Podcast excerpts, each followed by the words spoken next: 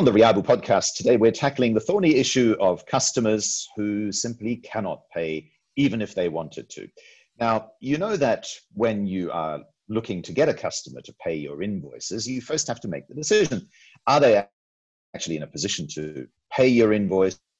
Tons of advice for you for how to tackle those conversations. But reaching us through the Pledge to Pay website was an inquiry from one of our uh, members who was recently part of a live webcast that we produced, who said that he has a customer who he's been chasing for a long time and he wonders whether that customer actually has any money. And so on today's podcast, we're going down that thorny road uh, with Simon Littlewood as to what do you do when you've come to the realization that even if the customer wanted to pay, there's just no money in the coffers. Simon, it's a situation, of course, most people dread. At least if the company is still solvent, there's light at the end of the tunnel. But what do you do if you get that sinking feeling that there's just not a tosser left in the bank? Well, in, in, in a normal environment, pre COVID, we would strongly suggest that you cut your losses and do your best to recover what you can.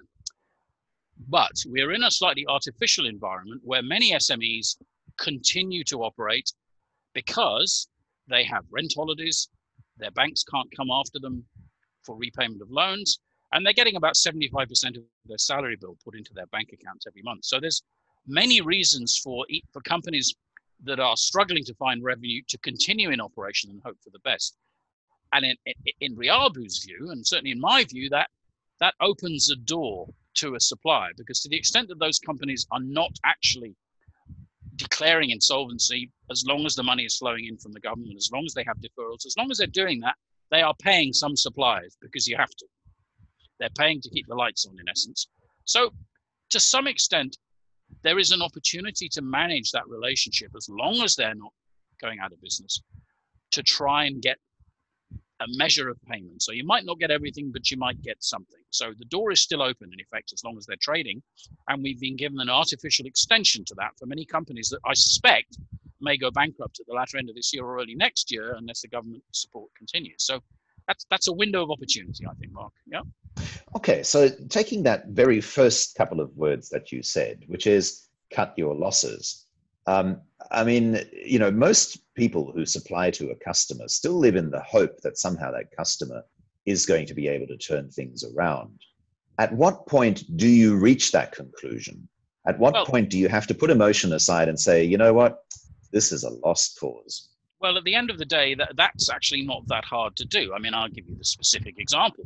We're not going to talk about the sector or the company, but as you mentioned earlier, we had a very worried supplier um, who's been working with Riavu and been part of our community saying, I've got this customer who, no matter what I do, doesn't pay me. So, uh, using my connections in Singapore, and like you, I have many, I was able to quickly establish by talking to a competitor that that particular company is in serious financial trouble uh, and is really only only kept going at all as a consequence of government subsidies and, and, and, and furloughs, and as a consequence of uh, the fact that there's a um, unstated geography, uh, which is also able to provide some money. So, so um, look, when you're operating in a particular sector, particularly if you're an SME, you're going to know who all your competitors are. Your salespeople are going to know all the salesmen's competitors, or all, all your competitors' salesmen, sorry, because they bump into them when they go to the clients. Uh, may have worked for them before because you're in a small world. Um, and you know who all the customers are and how they're doing. So the short answer is use your industry knowledge, use the grapevine, and you can find out very quickly whether someone's. It took me, it took me one phone call for that, and I'm not even in that business sector. That's how that's how easy it is in Singapore. So once you've got a clear signal that a company is teetering on brink but continues to trade, then you need to into maximum. You need to go into top gear and engage that company some kind of progressive payment out of them. Whatever, whatever the facts, if they're continuing to operate, don't throw in the towel.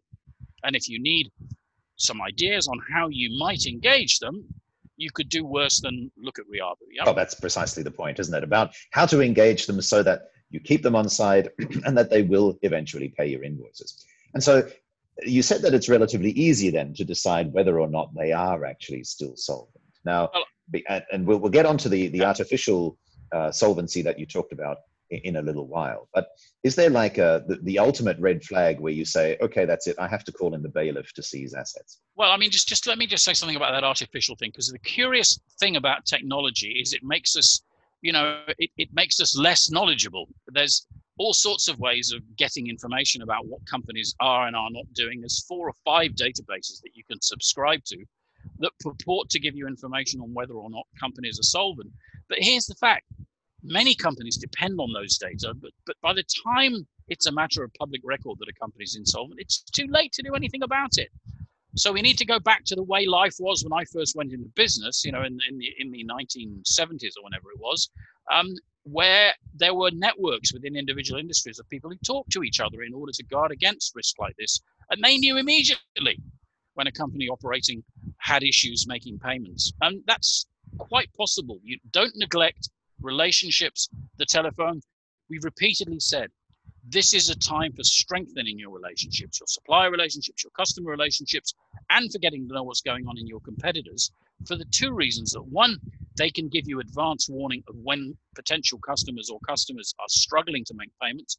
And two, there might be opportunities for you if they're really struggling more than you to step into markets, get a bit of market share from them, or even employ some of their best people. So this is a time for keeping your eyes and your ears on and not depending on publicly available information or subscription information, which is out of date before it arrives in your inbox. Yeah.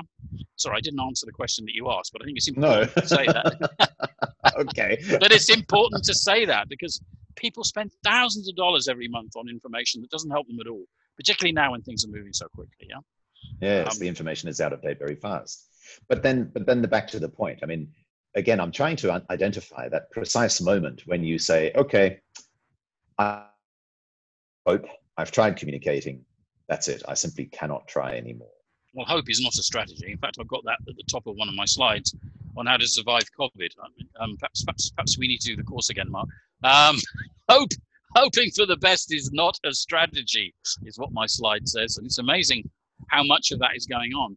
Um, okay, well, while, while, while so... well, so while everyone else is hoping for the best and taking their government subsidy, look, what's what do we know about um, proactive service contact? It's even if you're worried to death about getting paid, your first is not when are you going to pay me?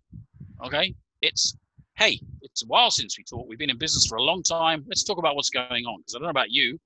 Find out what's going on and what you're trying to do is you're trying to maintain a relationship with the customer where the quantum of goods and services that you provide to them is valued at slightly less than the amount of money that's coming in, even if it's only a few percent more, as long as you're eroding previous liabilities. In other words, as long as, as, if, as long as they're chipping a bit off what they owe you, that's a lot better than nothing.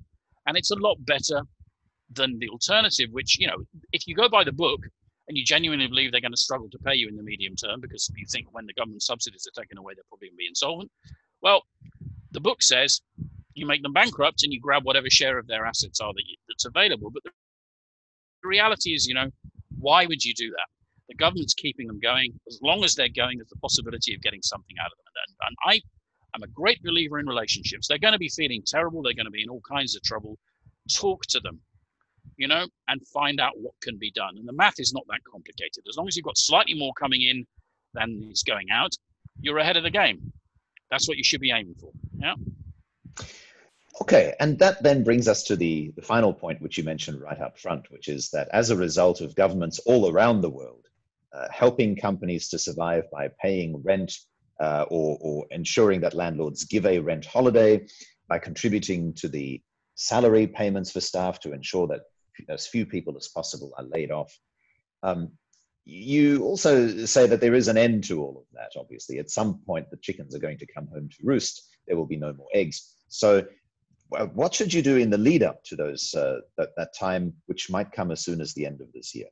Well, uh, you know, uh, as to whether or not it will come to an end, that's a very good question. I mean, that's a political question. I mean, just as a matter of fact, every single entitlement that's been voted by a Western government to help people, whatever it is, whether it's unemployment insurance, whether it's single parent allowance, whatever it is, has been voted in. If you look at the legislation on the basis that when things are okay, it will be removed.